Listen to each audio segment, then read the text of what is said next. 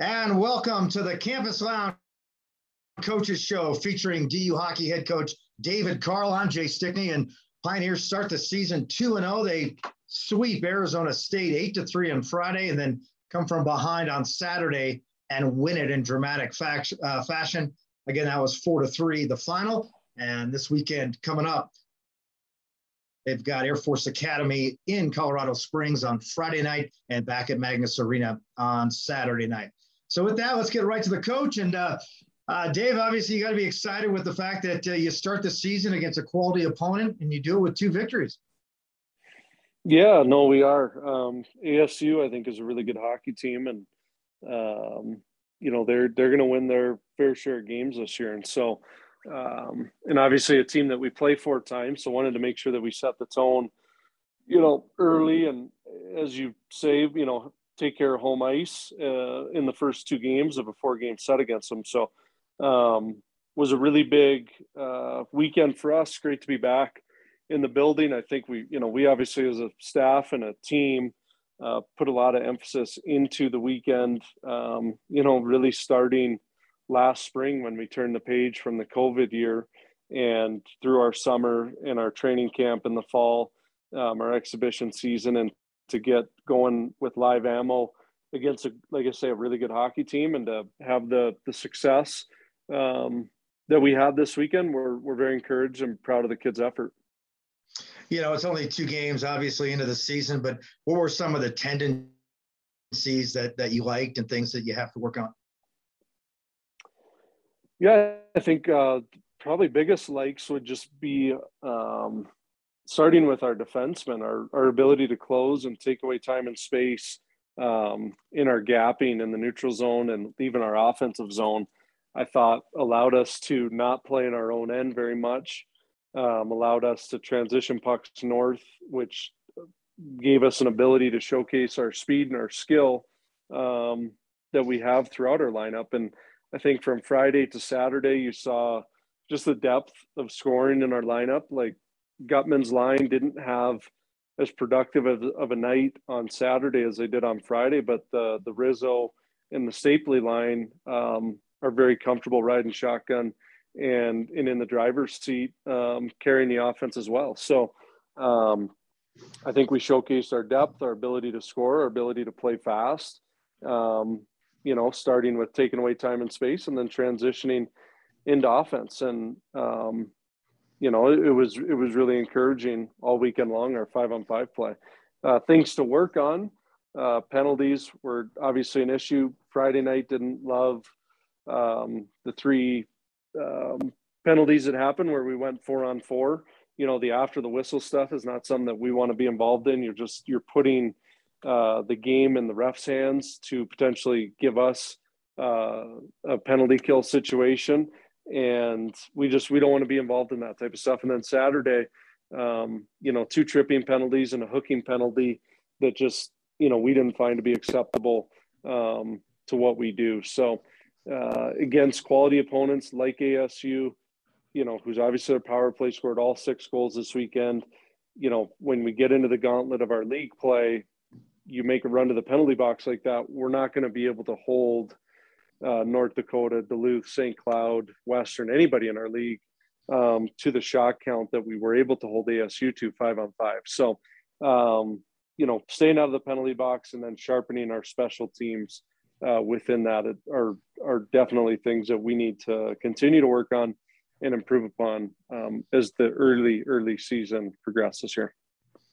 Yeah, obviously the power play with ASU was an elite unit, but it also kind of brings up that challenge that you have as coaches when you have a player like a Connor Capone, whose kind of role is that, you know, some people would call it an instigator, other is it, you know, the energy line sort of guy. It really depends if you're playing with them or against them. You know, I guess what you call that, but you know, putting the team in that position of a 5-minute major with the game misconduct. I mean, there's such a fine line there of, you know, hey, be aggressive, but don't go over the top. Yeah, no, it's hard. And, you know, that wasn't one of the penalties that we identified as a selfish or undisciplined penalty. I mean, I as a coach, it's hard because Connor is a player that finishes checks for us. He does provide energy that way. A bit of, you know, I think has an ability to intimidate other opposing players, which they then turn pucks over quicker. They give our offensive players a little bit more time and space because of his ability to impact the game that way. And there's huge value in that. You know, Connor impacts the game that way. Bobby Brink impacts it in a different way. And you need different pieces to a puzzle to make it all work. And so, you know, with that hit, you know, it was a five. He hits him in the head. His shoulder hits him in the head. And that's the letter of the law. It's a challenge as we talk to him today. Like, those are situations where you may just have to angle and go through his stick versus going through the body, because his arm was down, his elbow was tucked. I believe if he hits shoulder on shoulder, it's such a vicious impact, so that maybe he gets a 5-minute boarding. And so, yeah, it's a hard thing that, you know, we haven't had a Connor Capone on our team in a long time. So it's something that we're just going to have to work with him on, and probably tone him down a little bit, but not take everything out of his game, in the energy and the physicality that he provides for the group. But the onus, as the rulebook states, the onus of the safety of the player getting hit is on the onus of the player delivering the hit. So it's a hard line to walk for him. You know, that top line we talked about, you know, so dominant in the 8-3 victory on Friday, and then really on Saturday, it all started out as the Massimo Rizzo show, as he scored the first two goals for you guys on Saturday night. Today named NCHC Rookie of the Week, had 3 goals on the weekend, and really overall, I thought Rizzo was just an electrifying player to watch. Yeah, I thought he was a driver for his line, Massimo, and I thought he was attacking really, really well on Saturday night. His line was possessing pucks, and, you know, both of his goals come off one-timers where he's finding a quiet area within the offensive zone, and he's ready to shoot the puck. And he had a couple other chances too to finish off the hat trick. And for a player who, you know, hasn't played a lot of hockey in the last 2 years, it's really impressive what he's doing because of, I think, his attention to detail away from the rink that allows him to have success. And he spent last year on the ice a lot, just not in game environment up in British Columbia. But he worked on his game, and he got better throughout the year with what he does on and off the ice. And I think we're seeing, obviously, the fruits of his labor we saw on Saturday night in Magness in a packed house. On the other end, Denver struggled on the power play, at least with scoring goals both nights. Is that going to be one of those points of emphasis this week? Yeah, I think we need to be sharper in our execution. We threw too many pucks away. Our puck support on retrievals was not great at times, where we didn't hit our outlets that we work on. And so, yeah, the execution piece just needs to go to another level. And we got to underhandle pucks, and we got to take what is given versus trying to force plays. And, you know, it becomes a little bit of a one and done situation where we're having to break the puck out numerous times. And we had some quality looks, but not nearly enough for 7 power plays, a 4-on-3. You know, it's not up to our standards of what we want it to be. And so, yeah, we'll work on, certainly through video and practice, addressing those concerns, where we're going to play an Air Force team that penalty kills a little bit different than what we're used to. And puck movement's going to be very important against them this weekend to try and have success. Because if our power play, we're going to draw penalties. If our power play can score 1 to 2 a night, it increases that margin for error 5-on-5 a little bit.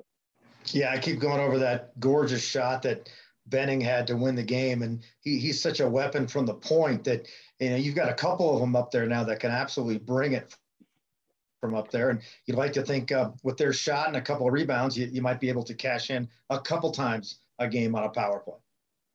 Yeah, at least build momentum for our team. And, you know, and I thought Friday night, we did that more so than Saturday. Saturday, I think we our execution on the power play was a little bit off. And yeah, for as much as we possess pucks and move pucks 5-on-5 in the O-zone, the power play generation was not to the same level. So, but again, early in the year, we're 2 games in, a lot of new faces, new people. We'll get better. Our penalty kill will get better. Our power play will get better. I believe they'll both be assets to our team when it's all said and done at the end of the year. All right, we'll take a quick break, come back with the head coach. You're listening to the Campus Lounge Coaches Show with David Carl. We'll take a break, come back after this. And we are back on ESPN Denver Campus Lounge Coaches Show with David Carl. And Coach, let's jump into the play of Magness Corona. He gives up 6 goals on the weekend, and yet all 6 are on the power play. So he has not given up an even strength goal at this point. How do you feel that he played over both games? Yeah, I mean, it's a good question. I mean, I think on the power play, you know, for me, they score 6 goals. Magness was 5 of the 6. Matty Davis came in right on Friday night and got scored on by the Koperud short side one-timer. You know, in my opinion, you know, Magness was steady. He gave us an opportunity to win. I don't think he played up to his full potential on the weekend, but he gave us an opportunity to win both hockey games. And that's really important, especially with this team that can score goals. I would expect Magness, I know he's going to have a very good week of practice, has already watched video with our goaltending coach, Ryan Massa, to go over some of the areas of his game that can be better. And, again, it's the early going for him as well. You know, we like this game, but we do expect him to continue to get better and to be better in coming games here. Well, you move on to another in-state rival, the Air Force Academy. You're going to play them Friday night down in Colorado Springs at the Cadet Ice Arena, and Saturday back at Magness Arena, 7 p.m. start on Saturday. But this Air Force Academy team, always tough, especially against DU. It's almost like you represent their big game every year, if you will. And this is a team that just split with the Big Ten's Michigan State Spartans, led by Willie Rhyme, the AHA Player of the Week, and Luke Rowe, their Defensive Player of the Week. And those are just 2 of the players that they have there. Yeah, I think, you know, I've watched a little bit of video on Air Force, and Frank, you know, as always, his teams are very well coached, very good structure, you know, and they play hard. I mean, we have a ton of respect for Frank and their program, and the service academies and what those young men are signing up for. And they're always really good hockey games, great environment for us to go down into at the academy on campus there. They always draw a great crowd, and it'd be a great first test for us on the road against, you know, again, another quality opponent that's going to play a little bit different than Arizona State, but that's good. We need to face teams that play the game a little bit differently. And, you know, I know Frank will have his team prepared and ready, and it'll be an absolute battle both nights down there Friday. And then, like you said, 7:00 on Saturday up in our place. You know, and going to the Air Force strategy, I mean, sometimes they seem to come after you every time on a forecheck, and then other times they're going to lay back and, for lack of a better term, going to more of that neutral zone trap. Didn't see ASU go after you in your zone too often. Is that something you'd like to see your team get some experience against? Yeah, I mean, I think you know, Arizona State, they're puck pressured. I think they live off of that, and they do try and forecheck pucks. I thought our D just did a remarkable job of getting back to pucks and then working together in tandem to have clean breakouts. And then the second thing is our gaps were were very good. Our ozone time is good. So anytime, you know, pucks were dumped in, they're changing, you know, they're not able to establish their forecheck. And so, you know, with Air Force, you know, I would expect them to be aggressive and to get after us and try and pressure our young D-Corps. And we're going to have to be very good again on breaking the puck out in tandem and as a group of five and working together to try and break that pressure so that we can have clean exits out of our end, which typically lead to clean entries and then better ozone possession time. So, you know, Frank's teams, again, they're always well-structured in their forechecking, their back checking, how they like to take away time and space. So it's always a challenge to get the puck up the ice against them and into their defensive zone and our offensive zone. So I think it'll be a great challenge for our guys and to have to do it on the road where we don't get last change and just a hostile environment for a young team. I think it'll be a great challenge for us going forward. Well, you already ruined one of my questions. So I'm going to go ahead and ask it anyway. And that is, you know, I did notice perhaps more than normal, you know, on that last change at Magness Arena both nights, you know, you would get a group in a little bit later after they had made a change. It just seemed like more than you normally do. Of course, at the Air Force Academy, you won't have that option. Does that make it easier or harder for you as a coach in regards to strategy? Yeah, a little bit of both. I mean, you know, if you don't have the option, then you're just rolling your lines and you're playing who you think can manage the situation, which, you know, if you're the player on the bench, you get into a little bit more of a rhythm. You know, you're going out and you got to play against anybody. Whereas at home, you know, if we do have maybe set matchups or things we're looking for, and we did it a little, you know, probably more so on Saturday than we did on Friday, just with the rhythm of the games, you know, but then as a player, you're maybe always, you're waiting, right? You're not the right first group over the boards. You're waiting for the second, you're waiting for the coach to call it. So as a player, maybe it's a little bit easier even at times on the road, because you just know you got to go out and play against anybody. Whereas at home, you know that the coach is trying to get you against certain people, and maybe that enters your head a little bit. So as a coach, you know, both have advantages and disadvantages. I think, like I say, it'll be really good for our guys, you know, to maybe they want a certain matchup and maybe it's not a good matchup for us. And our guys got to fight through that and figure out how to be successful through that. So it's just a different set of circumstances and challenges and adversity that our group will have to go through. You know, this forward group you have has so much depth right now. It's got to be just a battle every day in practice to, especially for like that extra forward position or a fourth line forward position. You had an injury to defenseman Justin Lee, so you're able to put Reed Irwin in there.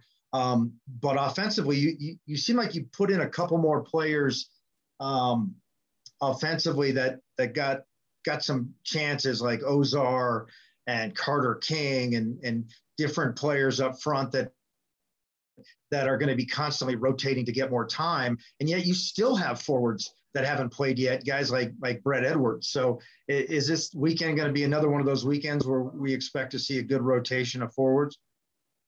Yeah, I mean, I think, you know, early in the year you'd like to give everyone an opportunity. Obviously, have to earn that opportunity. And I think our quote unquote fifth line, they make life really hard on us as coaches because, you know, they haven't had stinkers where it's like, yeah, you know, I can point to it and say, this is why you're out of the lineup.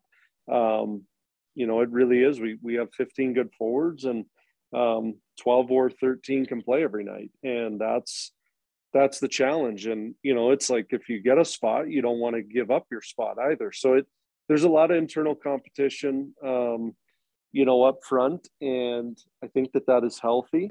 And, you know, hopefully as the year progresses, you know, we see the benefits of that, because we're not going to make it through 100% healthy with our forward group. And I think we have a lot of confidence in all 15 to be able to step in and be able to play and contribute. So, yeah, the hope would be to make sure that everybody gets an opportunity here early to get some live game action against these non-conference games.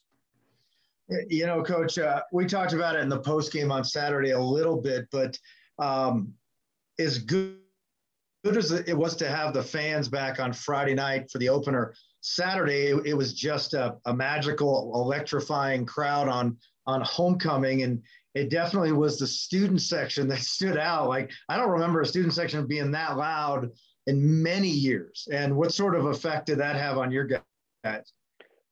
No, it was great. And obviously, you know, I agree with you. I mean, we've both been around the program a really long time now. And it was just jam packed. It was really impressive, and they were into it all night.